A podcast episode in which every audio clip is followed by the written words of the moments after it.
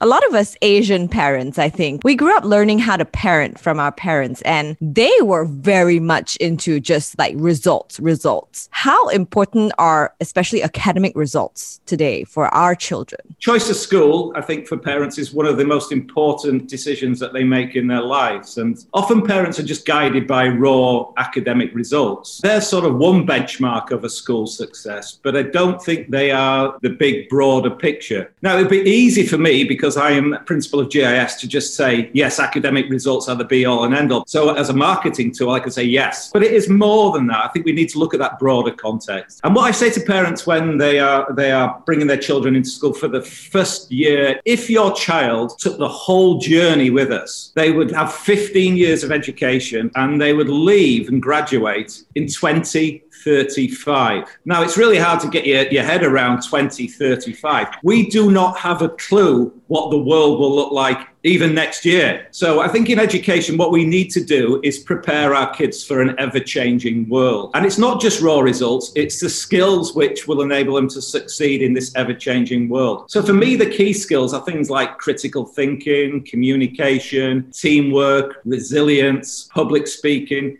creativity. We try to balance this all out in terms of a skills based curriculum, but also we are conscious of the fact that results are important. They are a benchmark, they are a passport into further education.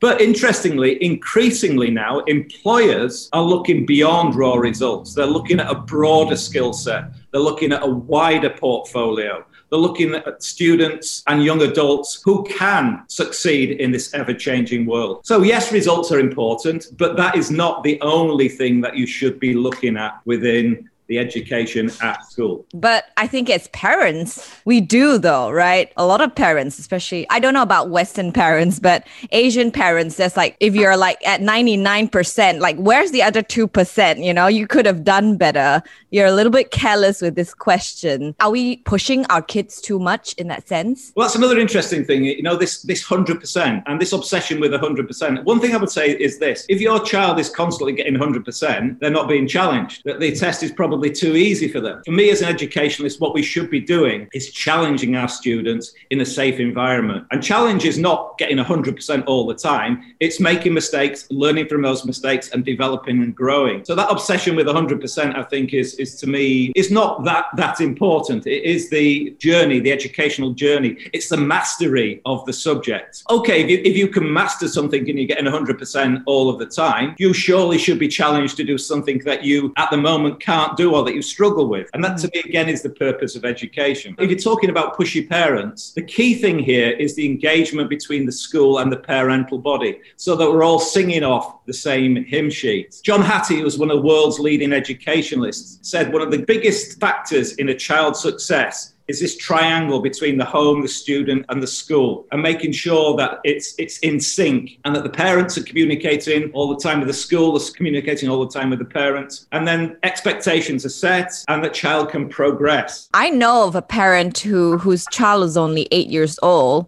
Um, and she's doing music and dance and um, all these other enrichment classes plus tuition and extracurricular activities. Like are these after school programs? Are they important when it comes to our child's overall development absolutely but uh, you know i think everything about education should be based around the concept of broad and balanced so a broad and balanced curriculum curriculum and a broad and balanced life is based on a, a, set of different principles. So, in that broad and balance needs to be sleep, relaxation, family time, downtime, but also there needs to be time spent on the academics, which are very, very important, but time spent on the extracurricular, co curricular. I mean, at our particular school, we have 200 CCAs, 200 extracurricular uh, activities.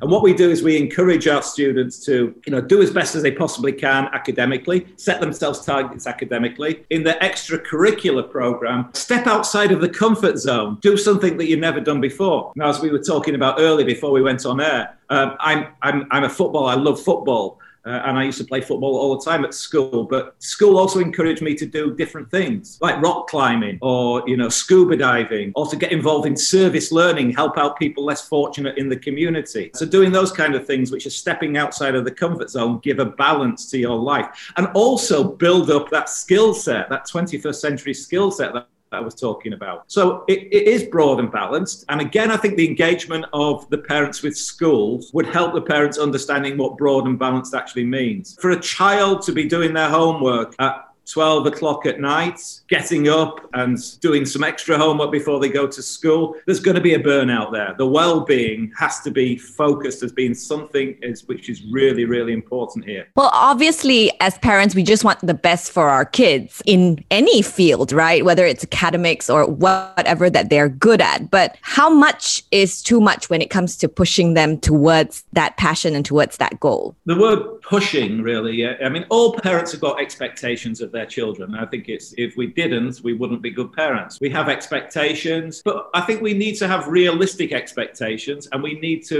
to temper that, that, that those those expectations around that broad and balance that I talked about. So when pushing is too much, I think it impacts on the well-being significantly of the child, and you would start to see the negatives. You know, you would start to see you know sleep deprivation. You would start to see different character traits uh, arising in the child. So I think it's really important for parents and the school to keep a close eye. Now, children do need to be pushed. They do need to be setting academic targets, but that needs to be balanced within the relaxation, uh, within the, the sport, the exercise, the creativity, etc. And then just look for the telltale signs. You often see, see the telltale signs around the key external examinations uh, when, when students are preparing for those, those final examinations. Mm-hmm. And inevitably, they're trying to cram, they're trying to get through uh, revising all of the work so that they can do the best they possibly can in the final examinations. And I think at that particular time, it's really important to have those conversations,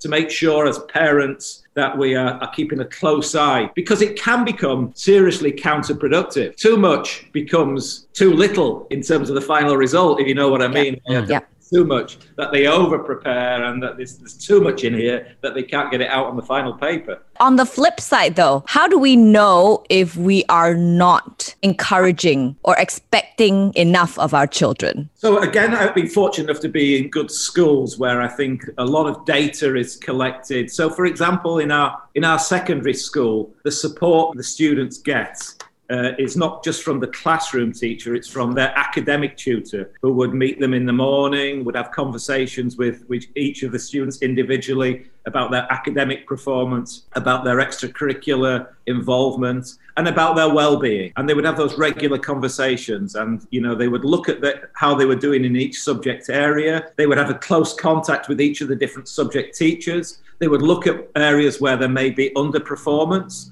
and work with the students in order to try and iron those things out. If necessary, that would involve an engagement with the parent. So that regular support inside of school, it gives you the, the clear picture about whether there is too much pushing or not enough pushing for mm. that particular child. And, and what could be what could be done? Have you had an experience with a parent who just left it all to the school and didn't want to get involved? Yes we have. Not can here. you share with us an incident when i was at west island school which is uh, the school I, I alluded to back in hong kong we had a few students who it wasn't necessarily on the academic side. It was just the issues arose. It was just that the parents were what were known as latchkey parents that basically they let the children went to school in the morning, uh, locked up the house, came back in the evening, opened, and the parents were never there to engage with the students. There was a particular girl who was, was in my tutor group. All she really wanted was the kind of home support, the grounding that she could have at home, have the conversations with her mother and father about what was going on during the day, and that she started to develop some fairly serious well-being issues. And uh, you know, I, I worked with her as a non-specialist in counselling areas, but uh, she liked to have a chat with me in the morning. We had a good school counsellor who worked with her. We brought the parents in and tried to engage the parents in, in this particular communication.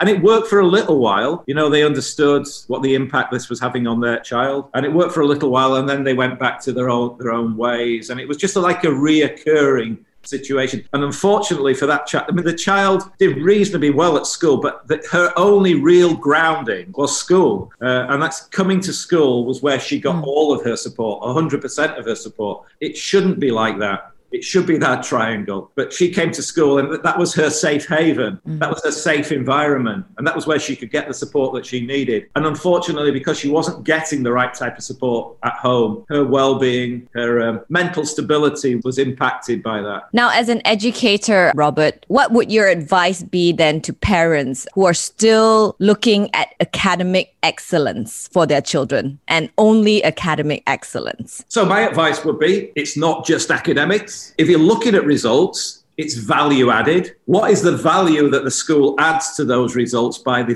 kind of support systems they have in place? And we do a number of benchmark tests to actually show predicted grades for students and what they actually gain in terms of their education in the school.